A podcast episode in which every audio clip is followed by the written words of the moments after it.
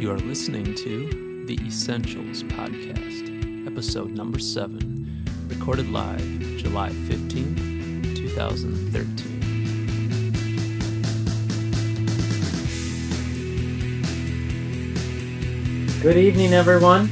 Welcome to the Essentials Live. It's Monday, July 15th. We're really pumped to have you with us tonight. It's a great day. Been a little warm out the last couple of days. Hope you're uh, resting this evening well after a long, good day start to your week. I'm joined this evening on my left by, Paul Anderson. and I'm joined on my right by. Dirk Hackett.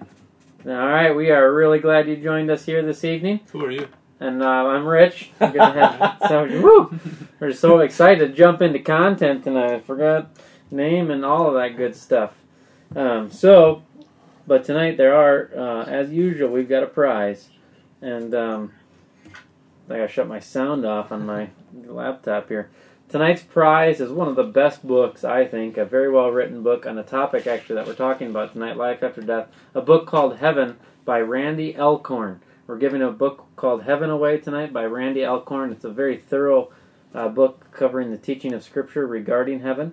And so, um, those who appear in the chat room tonight, um, with a name or an alias, you will be put in the drawing for this book, and it'll be delivered in two days. Hopefully, last week, Roger, if you're listening tonight, hopefully, Roger, you received your book. If you didn't, let me know. Um, but you should have received your book from last week's winnings. Next week, just a little bit of a tip. Next week, there is one book that I'm really looking forward to giving away. Thing, it's back here. Hold on a second. Thing, a little book. This is special. 101 questions to ask before you get engaged. 101 questions to ask before you get engaged. You're not going to want to miss a chance to win this book, folks. Maybe you know someone that's maybe on the verge of getting engaged. Maybe you yourself might be on the verge of getting engaged. Have you written? You've written answers in there. Any, any, any anybody's eligible to win this book, even the people on the set, not me thing, but anybody, anybody's eligible to win. Take advantage of this opportunity next week. Uh, but tonight we're giving away the Heaven book, and uh, we're wide open to any questions tonight about life after death. Paul's got some questions to get us started tonight, but we'll go any direction you want us to go. If any questions or comments you have about life after death, but Paul will get us started and he'll direct our conversation throughout the evening. We're pumped to have you with us, and uh, sign in over on the right side of your screen to the chat.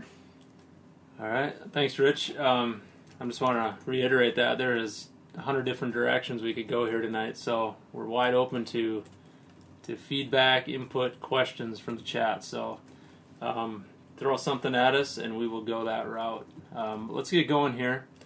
Um, we hear about the judgment seat, and that at some point in time, when Christ returns, we'll be before God in His judgment seat. Um, question I have for you to get us started is why are we giving an account to God at the judgment seat when God knows everything? What can we tell him that he doesn't know already? Anyone? Well, well, I mean, I think that's a powerful question. Um, we probably have to get to answer that question. We probably have to get back to a little bit of the question of why a judgment seat at all. Sort of the basic question of of why wh- what what are we being judged for? Like, why is there even a judgment seat to be had? And and I think it's important to, to remember that we are fallen, and so in, in in order that we are fallen, that means we have we're away from somewhere. We're away from perfection, and so we're going to be judged based on that fallenness. And so, if God, who is just, in order to um, consider to or to stay within His characteristics, has to have a judgment seat, because if there was no judgment seat, then God in of Himself, it would be a problem with His characteristics, and and He really wouldn't Yeah. be just. Yeah, really, the judgment seat is the um, bringing about the final justice. Yes. That's God um, really bringing about the final justice in the sense of uh, delivering to humanity what they um, should receive. And the beauty of it is, is that we don't get what we should receive, thing, but because of God's mercy, uh, we stand at the judgment seat and are able to plead. Um, we're willing to plead, God, have mercy upon me. I'm pleading Jesus tonight. That's the verdict. That uh, that's the plea that we're making, is Jesus, so that we hear the verdict, not guilty. but the judgment seat's a complicated uh, thing. That even after the fact of becoming a follower of Jesus, we still stand at the at the judgment seat, and uh, a lot of people don't think about that. That even as a follower of Christ, we're still going to stand before the judgment seat uh, someday. There's some complicated scriptures about that in um, 1 Corinthians, I believe. 1 Corinthians chapter 3, I want to say, um, that talk about standing and giving account, and also 2 Corinthians chapter 4, I believe, has, or 2 Corinthians chapter 5, Five, verse 10, Yeah. has a passage about standing before the judgment seat of Christ. And so we do know that we're going to have to give an account and, and, um, and tell, tell God how we've been, been faithful, and ultimately we plead Christ. I'm just going to ask you to go a little bit further with that. How do like, how do we know what we're supposed to say? And I don't mean to make that really even a humorous question. I think some people are thinking that when I get in front of this Almighty God, I mean, in His presence is going to be overwhelming, incredible. What what's little old me supposed to say to Him as far as giving me account? Am I supposed to be naming off things that I've done?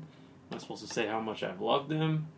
Well, we don't really have any information of how the the judgment seat, um, the setup in a sense, works. You can look at it more as this: is the judgment seat is where God is delivering judgment.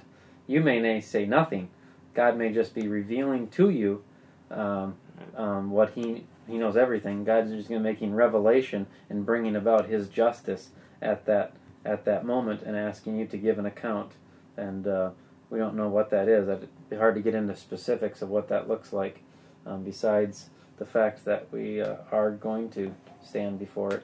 Yeah, and, and part of it too is I think it's, it's a little bit of a, an, an imagery in our mind too of, of the day in which God's wrath will come on that day, and and and it's really sort of an an, an understanding of where I stand before that wrath comes, and and to understand that I think Richard hit it right on it. I, I just don't think we know that we're going to be going through a list of things that we have done or not done, especially if you are under, you know, you're submitted to Christ and you're obedient to Christ. I mean, I would, he's the one who, who's really going to be seen by God at that moment when the wrath comes, and I think it's important to remember that too, as well as we think about this as followers of Christ. Mhm.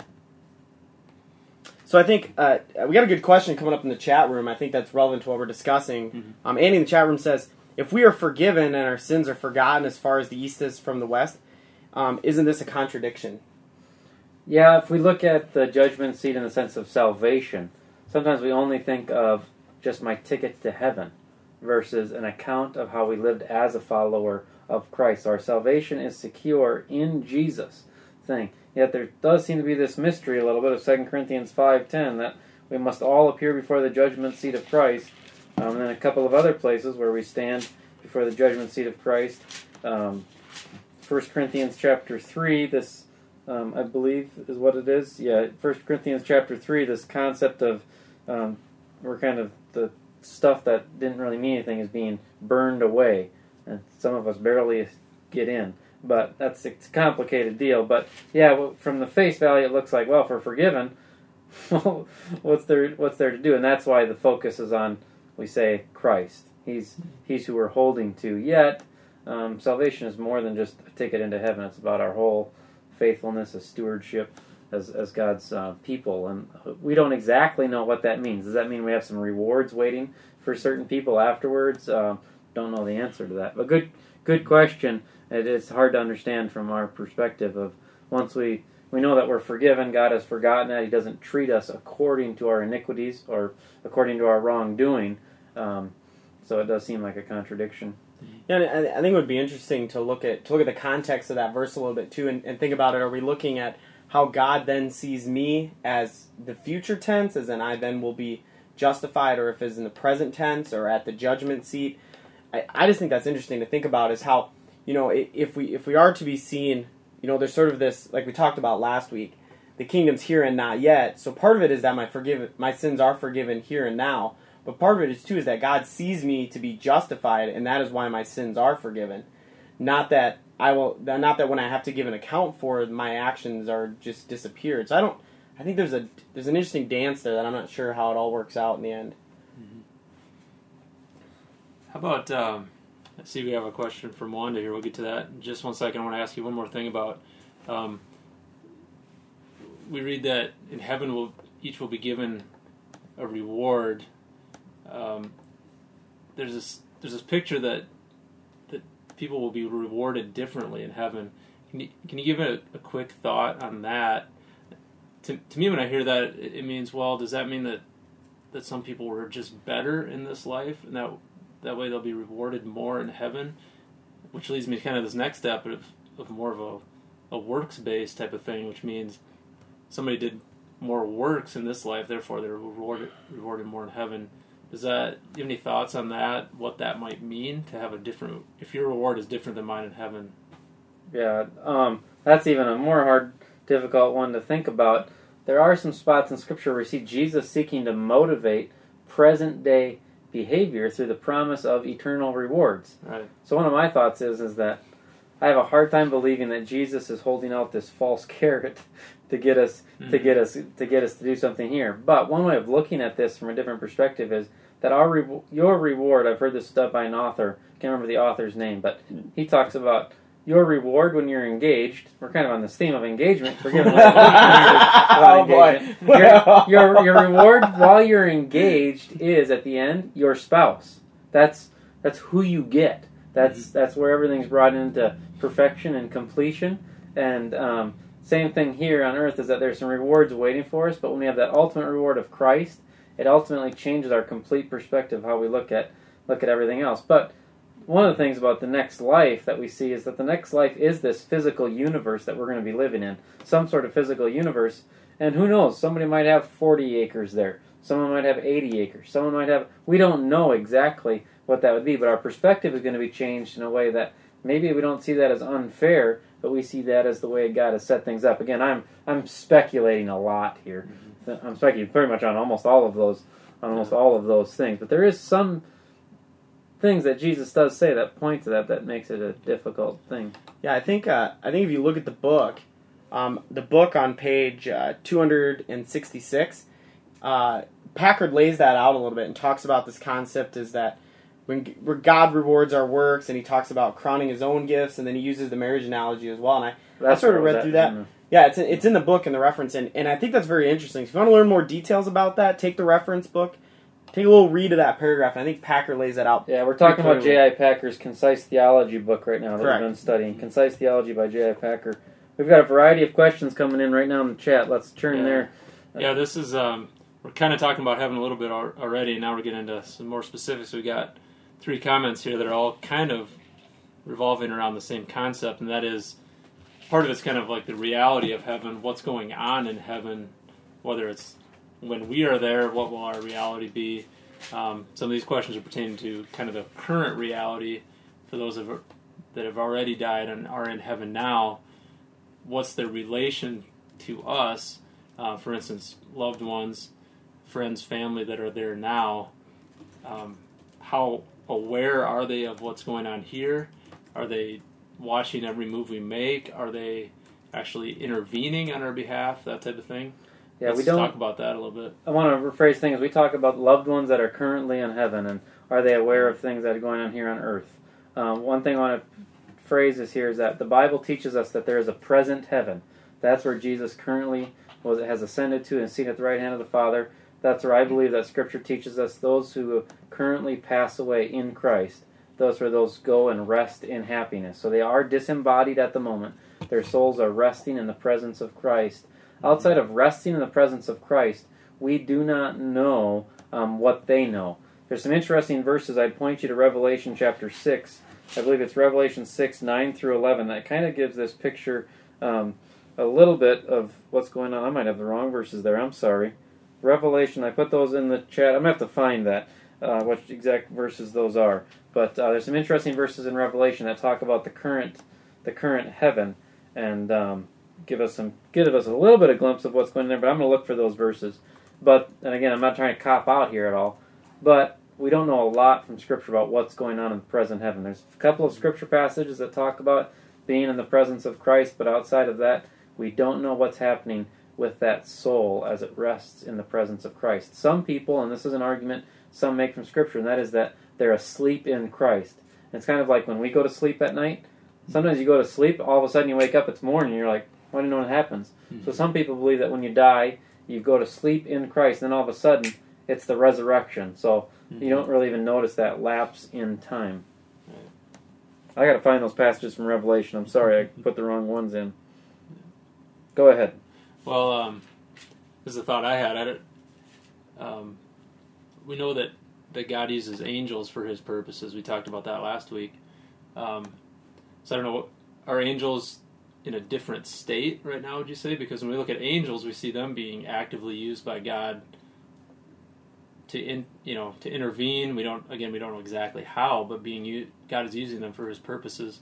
Um, so if, if angels exist to some extent in the same realm of heaven right now that that those have, that have died do, you know, it's possible that that they have some active role like that. Again, I'm just gonna Yeah, go back don't- to what you said. We don't know. We don't know, but Yeah, I think I think one thing one thing to clarify on that too is, and it's like what Packer was talking about his angel section is, angels are beings that can be in the in the physical presence and they can physically interact and they're in some other place. Now, where that other place is and whether that's the present heaven that speaks about in Revelation, I'm not sure. But one thing I think we need to be clear about is is I think that that angels themselves can interact in the physical world, but I think that you can't make a case from Scripture that people who have passed Yeah. away in this present heaven, that this present heaven is somehow here Yeah. with us. Um, one of the questions was, do they know about the good and bad?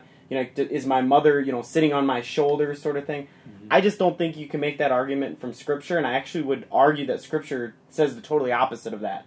That these that these people who are passed away are with Christ Jesus, not here with Christ Jesus or here with us. And I think that there's a distinction to be made there as well. I did put down actually the right verses there from Revelation 6, 9 through 11. I'm sorry, I'm confused here. I'm looking at multiple passages. Actually, Roman Revelation 6, 9 through 11, you do get this vision of what's going on right now in, in the present heaven. They get this vision. And it's very interesting that what's said here. And so it's talking about some martyrs that are in the present heaven. They've already passed away. And it says this to them Then they were each given a white robe and told to rest a little longer until the number of their fellow servants and their brothers should be complete, who were to be killed as they themselves had been. And so here you have this vision of the present heaven. The martyrs are told to continue to rest until they're joined by the future martyrs and other family of God. And so that was one spot where we get this indication that they're just resting in the presence of God. Uh, we don't know if they're aware of what's going on in earth. We know that they're probably, there's nothing in Scripture that says they're active in the world today as angels are active in the world today. I want to jump back up to Stephen Shannon's question about is there no sorrow in heaven? Will we, we be aware of family that aren't there? One would think this would definitely cause sorrow. Mhm. I'm going to assume for a second that maybe what Stephen Shannon are asking about is the eternal heaven. That's the place where we'll be in our resurrected bodies in a resurrected universe. That I hear a lot of people asking this that if we know one another at that time, won't we also know those who are gone? So therefore, causing us sorrow. And that's a great question. There's not a clear answer to that. Outside of again, I'm going to go back to it all depends on your perspective. We're going to have a whole new perspective in, in that in that time and in that space. Our understanding of what's going on right now, from our current perspective, we can't really imagine it. But there, the one promise that we do see, there will be no more sorrow. There will be no more pain. So we don't know exactly how that works out, but there's that change of perspective somehow. So we may know that someone's not there, but we don't know exactly how that is that God still removes that pain. Yeah, and I think in, I think if you look at Revelation 21 when it does talk about the new heaven and the new earth, that new perspective is really key. That we, when we are resurrected, and, and maybe we're getting to this a little later. I don't know what what the order of service is, but we will have 2.0 bodies, and we will have an understanding of that of Christ. And I think that that understanding of how things are could really clear up a lot of things that we today struggle and worry and strife and, and care a lot about. I, I believe if we had the understanding of the creator of the world, that it would be pretty clear that when we're in this new heaven and this new earth, and it's all perfected and, rede- and redeemed, that we will have a new understanding. Mm-hmm. Yeah, it's like we'll be existing in this just completely new awareness that we just don't have right now. So to even speculate is difficult. Um, so I'm gonna um, we can continue to talk about that if if more people want to submit questions. Uh, we'll jump back into that. I want to go back a little bit because you're quoting from Revelation, Rich. Yeah. Um, Revelation is kind of this a little weird, kind of crazy book. Um, it spends the most time of, of any book, of course, talking about what heaven will be like, what the afterlife looks like. I want to ask you because we could, of course, spend hours talking about Revelation and breaking it down. I want to ask you or Derek, can can you give us can you give us kind of a, a concise takeaway from the book of Revelation as far as how it can be helpful to us in understanding the, the eternity to come or the life to come without getting bogged Yeah. down in all these details. the biggest thing in, when reading Revelation is to remember that it has a specific purpose in the sense that it was meant to give hope, to give this message of courage, because it was written to people that were undergoing persecution and they were living in eager anticipation for the return of Jesus. So it's not written as this code book that was supposed to be tried to somehow be unlocked. And if the code book could get unlocked, then all of a sudden something amazing would happen. Is written for the at that time in which it was written as a clear word of encouragement, as a clear word of uh, exhortation, of warning, all those things to give people in that circumstance a, a word of what is coming, and then to live in light of that um, truth that's taking place. One of the things that we struggle with Revelation so much is I've heard it said, and also if you spend time in Revelation, you'll notice this quickly. Almost all of the imagery used in Revelation points back to imagery in the other parts of the Bible, especially the Old Testament and other parts. One of the reasons we struggle with reading Revelation so much is that we don't know the rest of God's Word well enough. Right. That it's using some imagery that we need to connect back with of the original prophecies in the Old Testament or in different parts of the New Testament. Um, but again, where I would say a couple things when reading the book of Revelation is where it um, where it says it's an image for something, then it's obviously an image and it's not literal thing. And then there's other parts where um, what it's saying and what it's teaching is exactly what it what it means. Yeah, I think that's important because it, like we've been talking about a lot, these essentials sort of tie all together, and, and that sort of brings us back to the biblical interpretation is that it truly is meant to the readers of this letter to be clear. I mean, they're, they're, they weren't writing this letter to somebody to, to try to trick them, and I think that's something mm-hmm. that culture today ascribes to the book of Revelation is mystery, trickery, non-understanding. Where I think that if you truly dig in and, and, and start to understand the imagery used, the, the text used, and the words used, you can clearly go back to lots of different sources, including the Old Testament, including um, lots of cultural references at time that would have been very clear to the author. And, and I think that plays out in our understanding. And, and if we truly want to want to get a clear picture of it, then we need to put the work in. And, and that's part of it. And I think a lot of people in culture today, especially when talking about the afterlife and what's to come, take two or three scripture verses right out of Revelation and they just say, here it is. When, when really, you know, it, just like we've talked about every week, it might take a lot of work to understand a very short amount of text in the book of Revelation, but it's important that we put the time in to understand that. Mhm. Do you know any resources that'd be good if people had questions on that? Uh, best thing to do is to pick up um, a couple of commentaries by uh, by people, and it may seem like it's academic, but that's the best way to go about it. And then again, read through it, not in chunk, little things, but read through it in paragraphs and in its wholeness. Yep. The moment you start taking it out of its paragraphs and its wholeness, you start to get di- some difficulty in there. But read the vision completely, because that's what it was being preached as was that that complete that complete vision thing. And then I would really encourage you to read in Revelation. Just take notes with you. Kind of start making a diagram of the different things that are going going on. So, like for example, I said yes on the sermon this last Sunday. I talked about the word conquer, conqueror is used multiple times in the book of Revelation. This concept of that those who are conquerors. Uh, they'll have an amazing heritage at the end. So, kind of read throughout Revelation, understand what does the word conqueror mean in each context. Therefore, what does it mean in in the whole of Revelation? All right. I want to uh, point to a, a line from J.I. Packer here on page 263 for any of you that have the book. Um, he makes a comment. Uh, this happens to be in the chapter on hell, which we haven't talked about a lot yet. Um, he says this all receive what they actually chose. And what he's talking about here is their eternal. Um, their eternal destination, in essence. So, what he's kind of getting at um, is that whether people end up in heaven and hell, that they they're responsible for that. Um, what I thought when I read that is, do people actually choose to go to hell? And if so, how does this play into what we talked about? Um, well, we've, we've talked about one point, and that is election. Um, I saw maybe I was trying to play out, see if there's a little contradiction there to say that somebody chose hell. When in fact, we talk about election, and and we think that God is the one that's that's done the choosing, and God has done the saving. I don't know. Any thoughts on that? Yeah, it's really to, partly show the justice of God, that God is just in um, granting that judgment to someone, and people choose hell in the sense that they are um, completely responsible for their actions.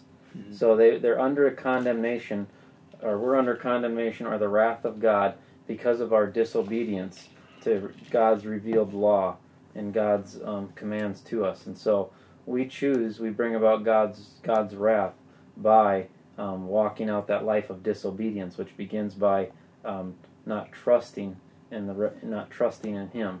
Um, so we break the very first commandment: "You shall have no other gods before me," and that's a that's a choice that we're responsible for, and we do that. Um, someone might not say, "Well, I didn't choose to not honor God," but they really chose to not honor God by the choice they were making to seek comfort, peace in something else. Thing. So that you, people do choose hell by their personal responsibility for choosing to um, seek out a different God. And- and that gets back to our discussion last week and a little bit at our at when we had our last roundtable of this idea of 100% God's responsibility, 100% human responsibility, and how does that nonsensical statement make sense in the world today? And, and it's hard to do that. I think J.I. Packer, in a bunch of his works, talks about that concept, and I think that applies keenly to what Richard is discussing now of this just dichotomy that doesn't doesn't seem like a dichotomy at all, and it's important to think about that. All right. Well, I want to make sure we leave time for one particular question. Um, so maybe I'll ask you for a. I wanted to throw this at you and maybe get a quick, quick response if possible, because we haven't spent a lot of time talking about hell yet. Um, and, and first of all, you know why, why is there hell? And more specifically, is why is it necessary, or why is it just true? That those who are not in Christ will be punished for eternity, as opposed to what some would call more annihilationism, which would be the fact that um, those people won't be living with God in heaven for eternity. The alternative being they'll just won't exist anymore.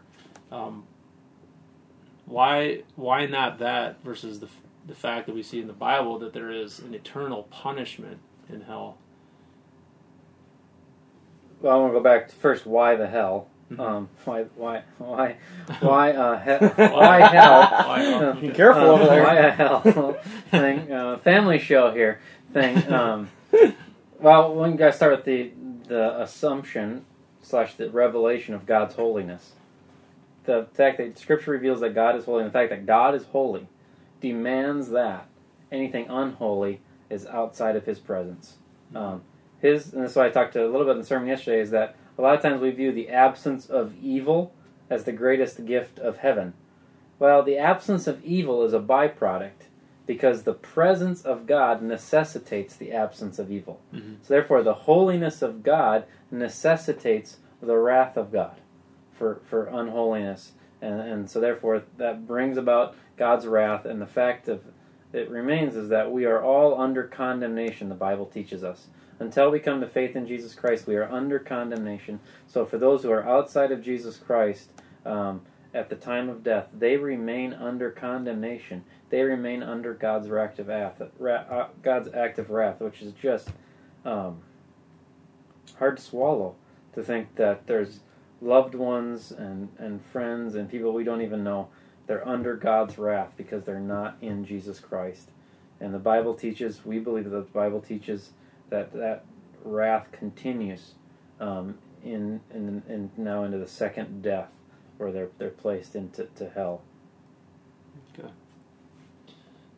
All right. Yeah, I think uh, I think an interesting line. If you look at 261 in the book, um, the paragraph there starts. The concept of hell is of a negative relationship to God and experience not of His absence so much of His presence and wrath and displeasure. I think I think that that's sort of the key statement about hell because it's hard to swallow, but it, it, it it's true. And, and if you read the paragraph above that, Packer lays out um, the scripture verses that back right into that powerful statement of saying, you know, a lot of people take comfort and say, well, you know, hell is just absence of God. Don't worry about it. Well, no, it, it's not really the absence of God. It's God's wrath based upon the judgment, like we talked Yeah. about. There's different views of, of what Scripture teaches on hell.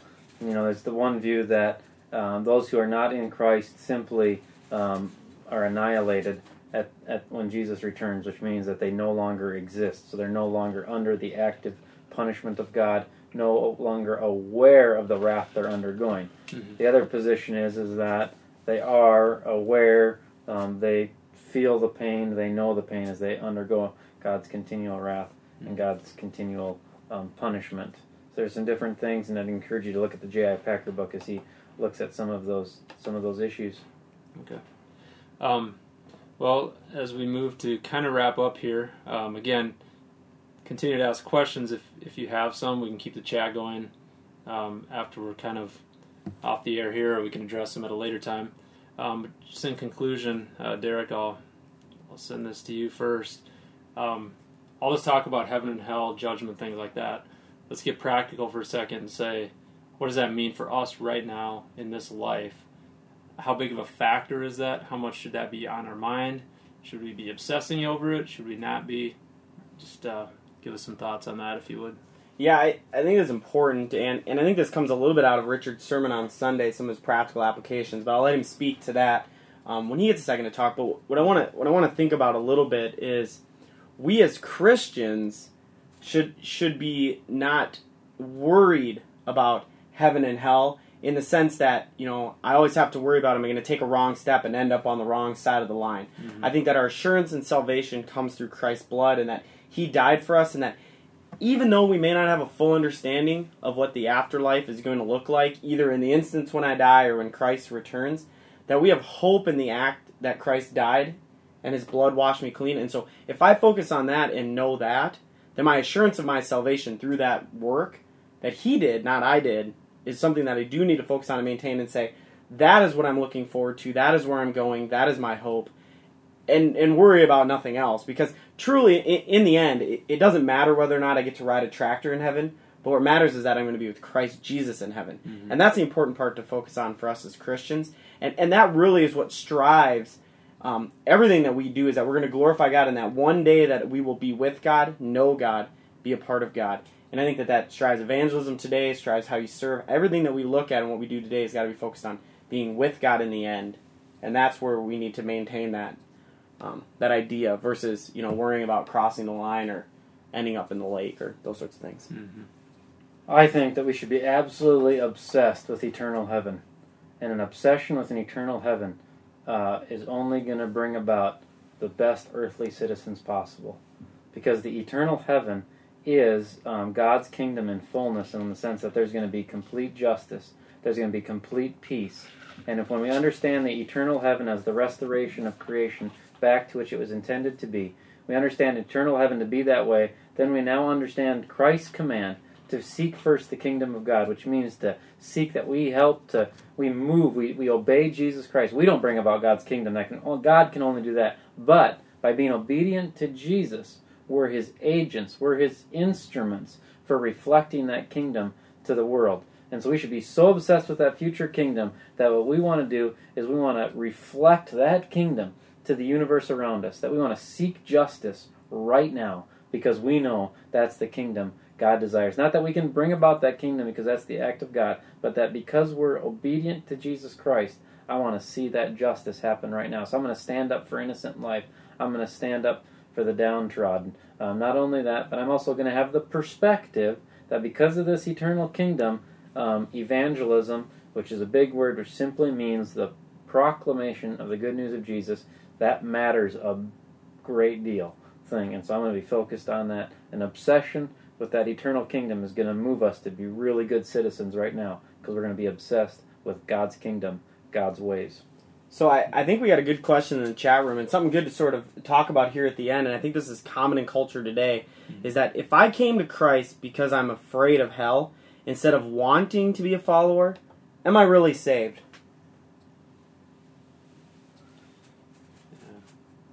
It's a good, it's a good Well, question. Yeah. Thing, um, well, one, and I hate to play with words like this thing, that if one uh, has been born again, regenerated, which means that um, God has forgiven them, but by the Spirit of God they professed faith in Jesus Christ, and what brought that about was God's working through revealing um, truth about God's wrath and God's um, holiness. Um, I believe that ultimately that, that can lead to this um, desire, more desire for God, more desire for um, for Jesus.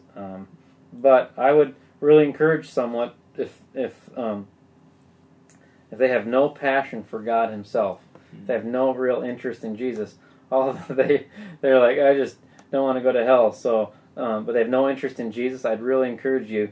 Um, that might be fruit of a deeper problem that you actually um, may not be saved.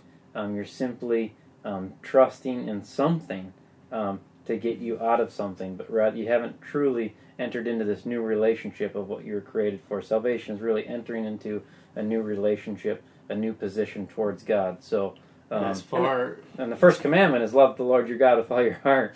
Thing, Yeah, right, Uh, that- and- I was just going to make that comment. It, I mean, it, it's, it has to be more about loving God than about fearing hell, and that's Yep. that's the bottom line. So Well, I don't even think I don't even think I think lo- I think that's important, but I don't even think that that's a to me that's almost a mute point because I think if you are truly transformed by the power of Christ, then that's a that's a fruit of the regeneration that you love God. Like I think if mm-hmm. you're just coming to church because you fear hell, I- would say that Scripture speaks that that- that's not regeneration. I mean, I think that that any example that we see of somebody being having repentant of their sin and being regenerated by the power of Christ is not sitting and doing what they're doing because they're scared to go to hell. And I think that's common in culture today to sort of be gentle on that topic. But I want to be clear. I think that a regenerated heart is totally different than just being scared of going to hell. And and I, that could be part of it maybe. But I think that that loving God is is part of being regenerated and that and that wanting to be obedient to that comes from regeneration. Mm-hmm. Well, we've been all over tonight. Been a great chat talking about heaven, talking about hell, talking about the judgment seat. We've speculated a great deal tonight. Hopefully, that speculation has been based every time off of revelation that we find in God's Word. Uh, when I say revelation, I don't mean necessarily the book of Revelation, but what God's Word said, what it reveals to us. And uh, we'd encourage you to dig into God's Word during the week, uh, read it systematically, read it often, and uh, encounter the living God each and every day. So I want to thank you for joining us this week on Monday, uh, July 15th. We got to give away our book, and so we're giving away the book Heaven tonight by Randy Alcorn. Tonight's winner is we've got one, two, three, four, five, six people in line. I need you to choose a number one through six. Uh, Mr. Anderson, number one through six. got it right here. Two. Two. Our winner is Gary Saxhog. Gary Saxhog, you are the winner of the book Heaven. Send me an email at rich at King of Glory. I'm going to put my email in the chat room. Send me an email and we'll get the book delivered to you ASAP in the next two days. Um, so, Gary Saxhog, congratulations. You are the winner Good of book. the book Heaven. An absolutely fabulous book. Lots of good detail in there. Um, so thanks for joining us this week. We're really happy you'd give some time and you take some time and listen, watch, and I encourage you to tune in next week. Send in your questions, make comments. Let's dig into God's Word together each and every week. Hope you're having a great week. Don't forget to join us next week for the free giveaway of 101 questions to ask before you get engaged. Have a great week. Thanks, guys. Five.